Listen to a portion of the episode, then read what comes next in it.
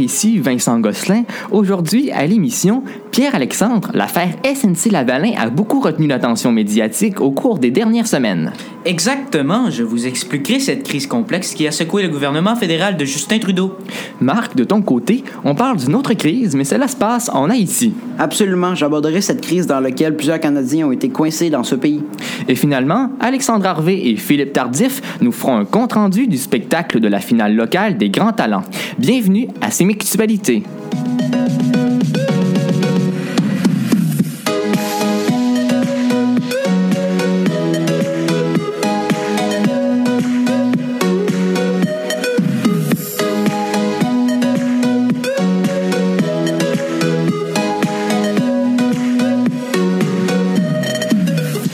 Avez probablement entendu parler dans les médias de l'affaire SNC-Lavalin qui a entraîné la démission de la ministre Jody Wilson-Raybould et du plus proche conseiller de Justin Trudeau, Gérard Botts. Pierre-Alexandre Tremblay, peux-tu nous expliquer cette crise qui est extrêmement complexe? Mais bien sûr que je peux vous l'expliquer. Dans les dernières semaines, les médias québécois ont souvent mentionné le nom de l'entreprise québécoise SNC Lavalin. Et puis, euh, peut-être que vous en avez déjà entendu parler récemment. La situation est complexe. En mai dernier, un donc un membre haut placé de la société SNC Lavalin, euh, euh, nommé Normand Morin, a été arrêté et accusé de cinq chefs d'accusation en lien avec des dons d'argent illégaux. Vous connaissez sûrement mieux ces actions sous le nom de pot de vin. Oui, mais peux-tu nous expliquer qu'est-ce qu'un pot de vin? Oui, un, un, pot de vin, c'est essentiellement ce que l'on reproche à SNC Lavalin. C'est de, de donner, de transmettre divers montants d'argent à des entreprises, euh, des dirigeants de ville, euh, etc., à des gouvernements, pour obtenir des contrats sous la table, si vous me permettez l'expression, sans qu'aucun de leurs concurrents ne puisse avoir leur mot à dire, euh, ou sans aucune chance d'avoir le contrat eux aussi. La compagnie était donc automatiquement en charge des travaux euh, puisqu'ils ont évidemment payé pour en, euh, pour en prendre soin. Euh, Aujourd'hui, c'est la compagnie au complet qui est accusée de verser des montants d'argent non justifiés à plusieurs organisations à l'international. D'ailleurs, ces ajustements, ces agissements sont, sont véridiques. Il est prouvé que la compagnie est coupable de ce qu'on lui reproche. Même que on a, c'est également prouvé qu'ils ont versé 30 millions de dollars, notamment en Libye, euh, pour obtenir divers contrats, comme j'ai mentionné plus tôt.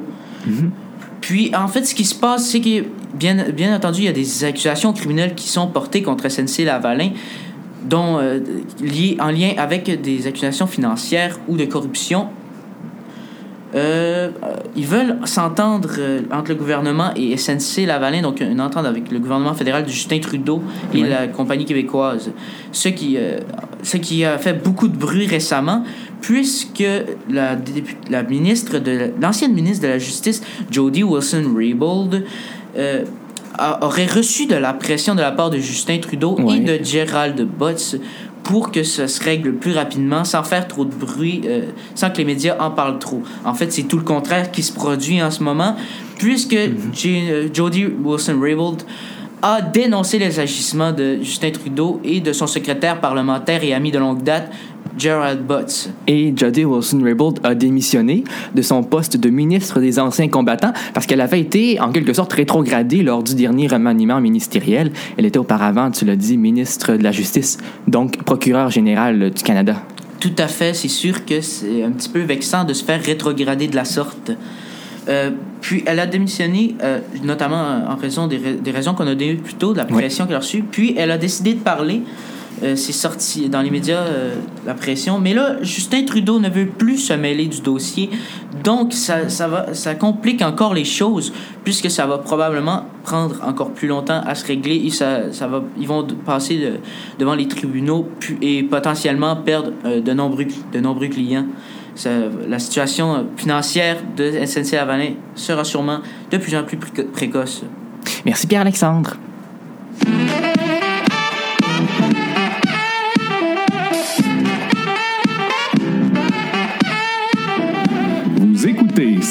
Avec Vincent Gosselin, Marc Pelletier et Pierre-Alexandre Tremblay.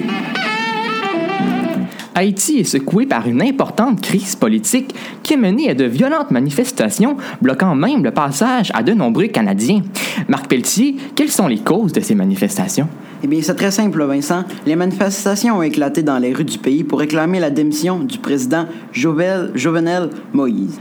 Les Haïtiens dénoncent l'explosion de l'inflation et de l'incapacité du gouvernement à accuser qui que ce soit dans le détournement de fonds d'un programme vénézuélien de plusieurs milliards de dollars qui visait à envoyer du pétrole à rabais en Haïti. Les Fitzpatrick, qui ont vécu quelque temps en Haïti dans les dernières années, disent avoir été témoins de manifestations du genre par le passé. Mais ils s'en sont toujours éloignés. Le pays situé dans les Caraïbes a été dévasté par des catastrophes naturelles dans les dernières années, dont le tremblement de terre en 2010 et l'ouragan Matthew en 2016. Mais cette fois-ci, c'est différent. Selon M. Fitzpatrick, qui, là, puisqu'il s'agit d'une controverse causée par l'humain. Oui, et plusieurs groupes œuvrant dans le travail humanitaire sont parvenus à quitter Haïti malgré les manifestations qui secouent actuellement la perle des Antilles. Oui, 26 membres de la fondation La Bible en parle étaient coincés dans un village situé à environ 200 km à l'ouest de Port-au-Prince. Le vice-président de la fondation, Michel Bougie, a indiqué que le groupe montréalais avait dû se résoudre à prendre un avion pour amener le groupe vers l'aéroport Toussaint, l'ouverture de Port-au-Prince. Selon Michel Bougie, tous les membres du groupe se portaient bien. Il faut dire qu'il n'y avait pas de danger immédiat dans le village, a-t-il dit en entrevue. Les missionnaires devaient quitter Haïti mercredi, mais ils n'ont pas pu le faire à cause de la situation se prévalant dans le pays. D'autres Canadiens sont restés pris en Haïti, dont des missionnaires, des professionnels de santé et des touristes, et beaucoup d'étudiants. Plusieurs d'entre eux ont pu se rendre à l'aéroport en, en hélicoptère, mais d'autres ont dû utiliser des moyens de transport plus dangereux. Oui. 113 Québécois qui étaient piégés dans un complexe hôtelier haïtien avaient également été évacués en hélicoptère avant de prendre un vol vers Montréal qui a atterri samedi soir. Un couple originaire de Weyburn en Saskatchewan s'est dit heureux d'être de retour à la maison, mais il compatit pour ceux qui sont restés dans le pays. Ils sont soulagés d'être en sécurité, mais s'inquiètent du sort des Haïtiens qui risquent de manquer de nourriture et d'eau si les routes ne rouvrent pas prochainement. Merci Marc. À venir dans quelques instants, Philippe Tardif et Alexandre Harvey font le bilan du spectacle Les Grands Talents.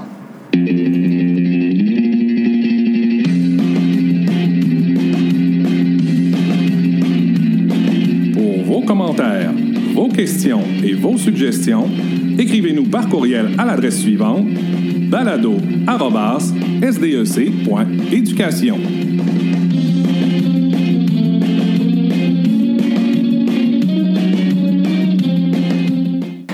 à chaque année, le spectacle de la finale locale du concours Les Grands Talents au secondaire a eu lieu au séminaire de Chicoutimi le vendredi 22 février dernier. Alexandre Harvey, premier ministre, et Philippe Tardif, ministre des Festivités, sont là pour nous faire un compte-rendu. Bonjour à vous deux. Salut mon Vince! Ça va bien? Ça va bien, vous? Ah, super. Alexandre, tu étais l'animateur, euh, Oui. un des animateurs de la soirée. Oui. Peux-tu nous décrire le spectacle, s'il te En fait, c'était la septième édition des Grands Talents au secondaire. C'est coordonné par le regroupement Loisirs et Sports du Saguenay-Lac-Saint-Jean. Donc, c'est vraiment 15 écoles qui participent. Il y a autant de finales locales puis une finale régionale. Ça va être super le fun. Il va y avoir euh, notre gagnant qui va être là-bas, sur place. Qui est le gagnant d'ailleurs? Donc, euh, C'est Jean-Philippe euh, Jean-Philippe Collard. ouais. Ah oui? Il a fait euh, La nuit euh, du hibou. Sa, sa composition. C'est excellent. C'est Euh, excellent. dans la salle. Là. Il a gagné, en plus de, de nous représenter au- à la finale, euh, il a, il a gagné coup de cœur aussi euh, du public. ouais. En général, est-ce que vous avez aimé le spectacle? Ah, super! Hey, il y avait plus de 48 artistes. Une des plus grosses années. L'année passée, il y avait 21 artistes. Euh, vraiment une grosse amélioration des arts au niveau d'école Ouais. aussi. Là. Plusieurs concentrations dans la concentration danse qui a fini deuxième au spectacle. Ouais. Ils ont remporté avec euh, le- leur numéro de compte. Là. Euh, C'était Ouais, très excellent. Deuxième cycle. Wow! Ben, ça faisait un changement, c'est-à-dire que dans les fois, dans les anciens grands talents, là, c'était tout le temps la même affaire. Puis euh, là, avec la numéro de danse, il y avait une variété. Puis aussi, au niveau de l'impro, ça a super bien été. Euh, ce, qui est, ce qui est tellement parti, au niveau de l'animation aussi. Oui. Fait que euh, ça a vraiment bien été. C'est un show qui a roulé avec deux entractes. Ça paraissait pas long, puis euh, ça a vraiment bien fonctionné. C'est surtout par la variété que les gens aimaient ça. Là. Oui. Ouais, en gros. Alexandre, t'as animé la soirée. Oui, Ça oui. s'est bien passé pour toi? Oui, très bien passé. Le public était présent. On les sentait qu'ils étaient là. Ils aimaient ça. Ils aimaient la soirée. Même au niveau d'improvisation, Ouais. ça riait fort dans la, Oh, oui. dans la salle. Philippe, coup de cœur. Oui, t'as gagné ça. Merci. Cœur, bravo. en Mais, passant. Oui. euh, mais pour de vrai, euh, l'impro, ça, ça tout de suite. euh, Puis euh, moi, je pas sûr au début euh, du show, euh, les entendre, ça riait pas beaucoup euh, quand il y a des petites erreurs, des choses comme ça. Non, mais c'est- c'est-à-dire c'était- quand on est c'était quand rentré même sur présent, scène, là. c'est ça, quand on est rentré sur scène, euh, là, ça a vraiment, là, euh, dès la première impro, il y a eu beaucoup de rire, etc. Ça. Fait que les gens embarquaient beaucoup, là. Puis on était beaucoup, là, dans l'auditorium. L'auditorium était pas mal toute pleine, là, à Ouais. part euh, peut-être 4-5 rangées. Je pense qu'il y avait 180 personnes. je Ouais, crois. de, de quoi de même, là. Ça a vraiment été une belle édition, puis euh, rempli de personnes, ce qui a fait une bonne visibilité, là, pour, euh, pour les grands talents pour le futur, là. Les techniciens ont fait un excellent travail. Ouais. Euh, il y avait des nouveaux techniciens. Euh, ils étaient présents, ils étaient là. Quand il y avait un petit problème, il allait tout, tout de suite voir la personne ressource qui était Émilie Bouchard des Hôtels, qui communiquait tout de suite avec M. Evans, euh, le responsable au niveau technique. J'ai vraiment aimé leur travail. Ils étaient présents, ils souriaient. Ils parlaient avec les artistes pour les détendre aussi également. C'était vraiment bien. là. Alexandre Harvey, Philippe Tardif, merci beaucoup à vous deux. Hey, Euh, merci, mon Vince. Merci. Marc Pelletier et Pierre-Alexandre Tremblay, merci à vous deux. Merci. Merci. On se retrouve la semaine prochaine avec plus de nouvelles. Ici Vincent Gosselin, merci de suivre Sémictualité. Très bonne semaine.